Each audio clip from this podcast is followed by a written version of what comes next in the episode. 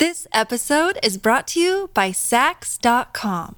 At Saks dot com, it's easy to find your new vibe. Dive into the Western trend with gold cowboy boots from Stott, or go full nineties throwback with platforms from Prada. You can shop for everything on your agenda, whether it's a breezy Zimmermann dress for a garden party or a bright Chloe blazer for brunch. Find inspiration for your new vibe every day at Saks dot com.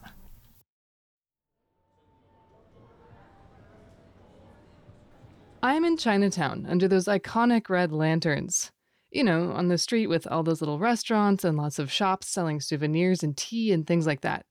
I'm with Mabel Teng. She's a longtime activist and neighborhood organizer, among other things. We are standing right at the corner of Clay and Grand Avenue. This is the heart of Chinatown.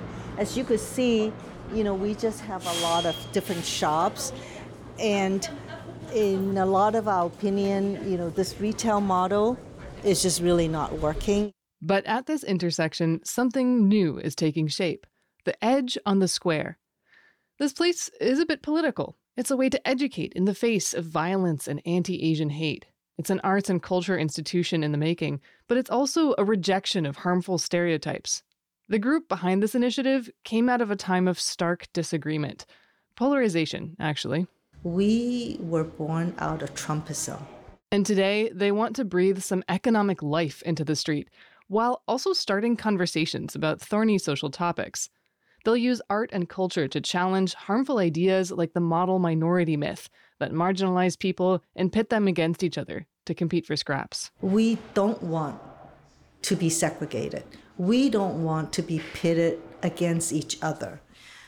For people of color, white people is not our enemy. It's institutionalized white supremacy. So we gotta all work together. Every color in the rainbow, we gotta work together for the new narrative. I'm Laura Wenus. This week, we'll talk about how Chinatown organizers are building a cultural center as the city tries to find a way out of the pandemic. There's a lot to struggle through. Ongoing violent attacks on Asian Americans, a sluggish economic recovery, dull, empty streets.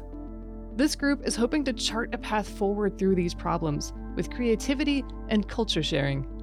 From the San Francisco Chronicle's S F Next project, this is Fixing Our City.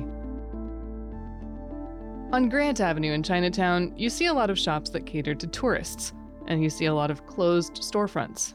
Mabel Teng, a longtime neighborhood activist, says visitors are missing out on the rich history and culture of this place. People walk by, they really have not learned much about the community. They have not learned much about how this community have contributed to the civil rights. They haven't learned that, you know, Bruce Lee actually was born two blocks from here at the Chinese hospital. They don't know that Wong Kim Ark was born right here, one block from here. And he was the one who established citizens' right, birthright, the fourteenth Amendment. I mean, there are just rich history and culture that we would love to share and celebrate with everyone. How to do that? We're standing in front of one possible answer, with art. Tang and a group of other neighborhood leaders have been working for years to put on boundary-pushing cultural events here. They're launching an artistic hub inside this building on the corner called Edge on the Square. This is a fourteen thousand square foot building. By the time we finish the final renovation, it'll be like twenty-three thousand square feet, and it will be an edgy community space, an art hub that will communicate a new narrative. Edge on the Square gets its name from Portsmouth Square, just a quick walk down the hill. Portsmouth Square is like Chinatown's living room for so many families who live in a one-room space. So Portsmouth Square is our, is our playground, it's our living room, it's our space. So we are literally physically on the edge of the square. Inside, everything's still pretty stark, empty, and fresh. The floors were just finished, and a big tarp divides one side of the space from the other where there's still construction supplies. But that doesn't stop people from wandering in and saying hello. People know each other, and they come to check it out. Oh, Jenny, I just want to say hi. We are just excited. We just bought this building. on January third this year. Oh my goodness. This is an old building, you know, that was built in the nineteen hundreds. And in the old days, it housed one of the community's grocery store. Mabel Teng is one of the founders of the Chinatown Media and Arts Collaborative, the parent of Edge on the Square. She has a long history of activism, organizing, and political leadership here in the city and in Chinatown specifically. She was born in Hong Kong and grew up in Michigan and Massachusetts. After college and starting her career, she came here. She taught at City College and became an activist. Then she ran for office. She was on the City College board and became the city's first Asian American woman to be elected to the Board of Supervisors. I served as the accessory recorder until two thousand four, and I had the privilege of uh, officiating the first gay marriage in the city and organized the gay marriage program. Then I decided to come back to the community, and I, I just love what I do. The Arts Collaborative has bought this building and is renovating it. And yes, Tang is excited for a grand opening down the line. But they're not going to wait for the finishing touches to start making art. Already, the space serves as a home base for events that'll break the traditional mold. But our programming is going to be on the streets. We are flipping everything inside out because the entire community, the entire Chinatown, is going to become a welcoming space for everyone who loves innovative art, innovative media. We are going to be a fun and edgy platform on things that are uplifting and has universal, relatable meaning. Tell me about the edgy part. What's edgy about it? What makes us edgy is because we are spunky. We do not conform to the dominant narrative. We are edgy because when you come in, you're not going to see art that is big mountain, little people, that traditional art, even though that's just beautiful. We are about communicating a message that sparks discourse, that sparks a conversation. Out of those conversations, Tang says, should come a change in narrative. That's a term she uses a lot. The current narrative is based on an image of American society that relies on harmful myths, like that Asian Americans are a monolithic model minority, the racial group that does things right somehow. Edge on the Square, it's really about narrative change, starting place-based, which is right here in Chinatown.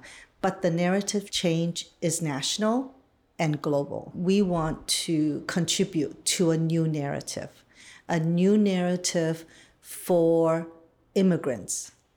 We believe everyone, except the Native Americans, are all from immigrant family. How do you change narratives with art? Tang says the events organized here are already doing it. So our curator, Candace Hui, had conceptualized the first Chinatown Contemporary Art Festival. As part of that day-long festival, there are a couple of performers that really like etch in my heart. One of the performer was a dancer. Uh, she happens to be of Korean ethnicity, but she was dancing to transform from a traditional old Korean to a contemporary liberated woman of any nationality. And she did all that in her very transformative dance, you know, at the heart of Ross Alley in Chinatown. And that was just totally moving. And that's part of how we want to spark conversation. You know, what is the role of the new generation? What is the role of young women in transforming narrative, in projecting a new narrative, and what is the role of art in communicating narrative? Because we believe art, it's really a vehicle for change. So we want to communicate a reimagination of America. We want to present a narrative that is inclusive, that presents a just future. And we want to be a welcoming and safe place that people don't have to fear about their heart. But it seems we're a long way from that. even in San Francisco, where Asian Americans make up more than a third of the population and where there are many different Asian communities. Chinese and Taiwanese people make up the majority of the city's Asian and Pacific Islander identifying residents at about sixty percent. Filipino people make up the second biggest portion of the group. This city once had the largest Japanese community outside of Japan, but after the forced removal and incarceration of Japanese Americans during World War Two and some other changes in the city, Japantown is now majority non-Asian.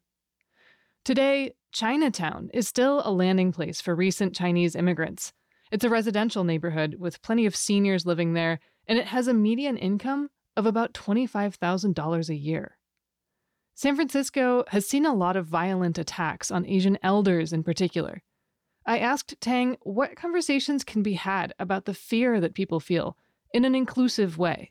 Yeah, I think transforming minds is one of the most difficult things on earth. Yeah. People are bombarded by fear every day. And, you know, the rich gets richer, the poor gets poorer. We see that. We see that in San Francisco. I mean, I can imagine, you know, San Francisco, how some of the richest people in the world, and then it also house a family who live in a room that is eight by twelve. That's the polarity we're seeing. So yes, you are right. You know, those conversations are hard to have. Attacks targeting Asian Americans aren't new in the States, and Tang is no stranger to the kind of social and political environment that encourages them. I tell you a story. In nineteen eighty-four, I was part of a movement called the Justice for Vincent Chin movement. Vincent Chin was a Chinese-American draftsman working in Detroit. Two white men followed him after his bachelor party and killed him. They chased him out from the bar, calling him effing Jap, taking away Americans' job. And the two guys, you know, one held Vincent down and the other one just bashed his head with a baseball bat into coma. And Vincent died on the day he was supposed to, on his wedding day. So the death of Vincent Chin at that time, you know, woke up so many Asian who thought African Americans were, you know, killed and, you know, in racial violence, but they didn't imagine a successful Asian engineer could be killed. And to add insult to injury, even though the two killers pleaded guilty, the judge sentenced them to three thousand dollars fine and three years of probation. And the judge said, you don't send these kind of men to jail. Today we're seeing the same kind of violence, you know, violence towards African Americans. You know, George Floyd is one of the examples, right?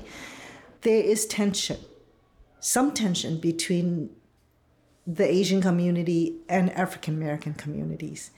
And unfortunately, I personally feel some media played it up. Even though the majority, over seventy percent of those who committed anti-Asian crime are white men. But all you hear in the media is African American men assaulting, you know, Chinese elderly. That's the relevance today. We must force and inspire those difficult conversations. And it may be unpopular, but some of us have stood up and will continue to stand up and tell the truth. That's the new narrative. But then we don't want to lecture people, right? People are already stressed. We're going to do it in an innovative and fun and safe way. It's a tall order. Yep. Yeah. But those are important stories that we can reimagine together, you know, how to make that change. You know, Chinese has gone through, you know, the Chinese Exclusion Act, right? It was brutal. Chinatown was burnt, people were killed. And yet, we survive, right?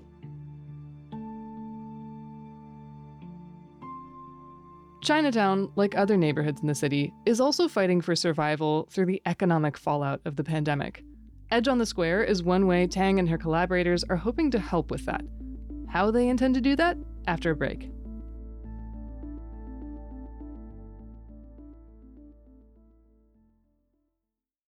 This episode is brought to you by Saks dot com. At Saks dot com, it's easy to find your new vibe. Dive into the Western trend with gold cowboy boots from Stott, or go full nineties throwback with platforms from Prada. You can shop for everything on your agenda, whether it's a breezy Zimmermann dress for a garden party or a bright Chloe blazer for brunch. Find inspiration for your new vibe every day at Saks dot com. I've been talking with Mabel Teng, one of the neighborhood leaders in Chinatown who's transforming a building on Grant Street into an arts and culture center. The Chinatown Media and Arts Collaborative knows that COVID made it difficult for businesses, especially the ones that thrive on tourism, to survive. Grant Avenue, where Edge on the Square is, has struggled more compared to the street one block over, Stockton. Grant has a lot of retail and small restaurants, mainly aimed at visitors. Stockton is full of groceries and other shops serving people who live there. So right now you come to Chinatown, right? You walk on Grand Avenue, you see all these, you know, camera shop, you see, you know, like objects, earrings, and not that they are not important because they are the economic lifeline of the community. But personally, I mean, I feel that kind of retail model is not working for Chinatown. It just may not even work in other neighborhoods. We want people to come to gain experience. And through the experience, they're going to take it back with them. And that is the new model we want to create, you know, for Chinatown. When we open, we just really want to be the attraction for people who want to come to San Francisco.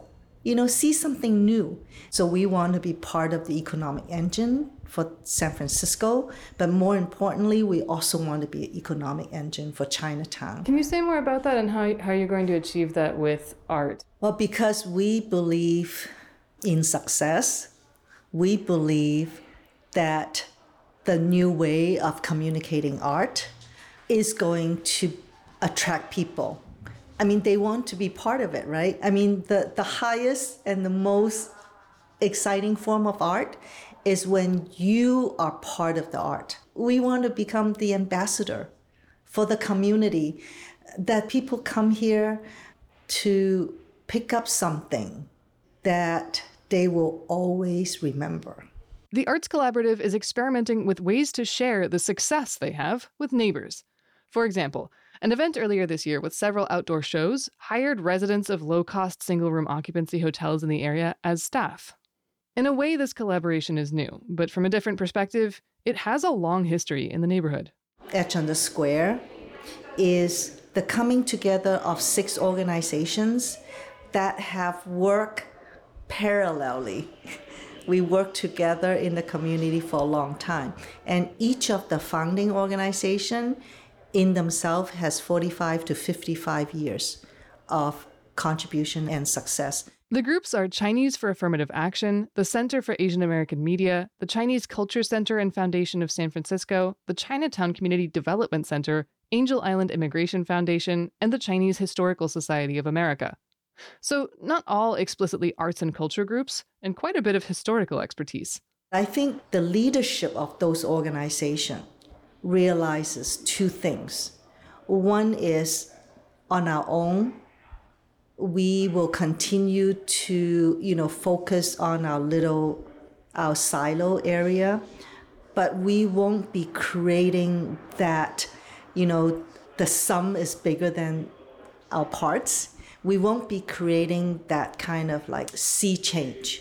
I think the second thing we were thinking at that time is that the Asian American community really have not received equitable resources from the city or from private foundation or from individual donors, because people might not see that we actually have the big picture in mind, that we not only about, you know, serving the single room families, and we're not just about you know, a particular piece of history, but we can reimagine the world, that we can contribute to America's future. We're not just thinking about Chinatown narrowly. We are thinking about this as a lab that can contribute to the city, to the state, and to the country. So with those goals in mind, we created this new organization. Can you tell me more about what you mean when you say that Chinatown has not received equitable resources? This is not the first time I've heard this, but tell me more about that, and why do you think that is? I think there are two very, very important circumstances. One is the model minority myth is what that hurt us. People think that, you know, Asian Americans made it, right? You know, they're going to, you know, Ivy League, they test well, but they don't know that our community is one of the poorest neighborhood in the city. So we don't get that kind of attention. I think the second area is the fact that we have not been as outspoken as we can. You know, individual leaders have. I think Rose Pak was one of those, you know, outspoken voice. When Tang was on the Board of Supervisors, she called for an audit of what portion of city contracts had gone to Asian American organizations. Supervisor Eric Mar, when he was on the board, did the same thing. Tang says they showed just three to five percent of city contract funding went to Asian American groups in a city where more than a third of the population identifies as Asian. We are far from being treated equitably. So some of us, you know, I think myself included, I got nothing to fear. You know, we're going to speak our mind. The city, the state, and philanthropy hasn't treated us fairly. Not just that, corporations have not invested in the community. So we feel by, you know, doing what we did, take away all the reason not to and give everybody the reason to, because we are going to be a strong voice for immigrants, not just Asian American immigrants, but for all immigrants. There are, of course, many different groups beyond the six that founded this collaborative active in Chinatown and in the city's various Asian American communities. Given that, and given that Tang describes what they're doing as edgy, I wanted to know if there have been any less positive reactions. Have there been any people who come and say, like, mm, don't do this here, this is not the right way to do this, or what are you doing? Yes, I think there's a one-two punch answer to it. Okay. Um, when you do something new, you always face naysayer who said, this is not going to work. And we had naysayers. But we continue to welcome them, and I think now that they taste some success, they like it. They like what they saw. Being a person of color and being an immigrant of Chinese heritage, I have always faced pushback because the dominant narrative is so strong. When funding comes to Chinatown, they just want to give one group, and they make you fight even for the crumbs. What we're saying is, we're not going to fight for the crumb. We are going to rise up, and we're going to fight for what should belong to the people. Tang's vision for an inclusive place to think and talk about the new narrative is captured by the slogan printed in the windows of Edge on the Square, one that invites locals and visitors, those who agree and disagree, inside. I want people to come in and say hello, and I want to invite them personally to come dream with us. To see for yourself what's going on inside, you can find the Chinatown Media and Arts Collaborative at C M A C S F dot com and on Instagram at C M A C San Francisco. Fixing Our City is part of the San Francisco Chronicle's S F Next project, where we explore how the city will chart its future and address its biggest challenges. And we want to check out your ideas. Do you have a solution you want the city to pursue? Know someone who's making a difference on an important issue? Send an email to S F next at S F chronicle dot com. You can also D M us on Twitter. We're at S F next. I'm Laura Wenus. Next time on Fixing Our City, the San Francisco Police Department has the budget to add about two hundred officers, but departments nationwide are struggling to hire. What law enforcement recruiting should look like and what new approaches specialists are trying next week. Cynthia Lopez produces and reports for Fixing Our City. Gary Baca is our sound engineer. King Kaufman is the executive producer. Jonathan Krim is the S F Next project editor. Fixing Our City is part of the San Francisco Chronicle's S F Next project, exploring how the city will shape its future and tackle its biggest problems. Read stories by our reporters, check out interactive data breakdowns, and find our podcast archive at s f chronicle dot com slash s f next. If you have a solution you'd like us to cover, or you know about a city that's doing something right, get in touch. Shoot an email to s f next at s f chronicle dot com or find us on Twitter at s f next.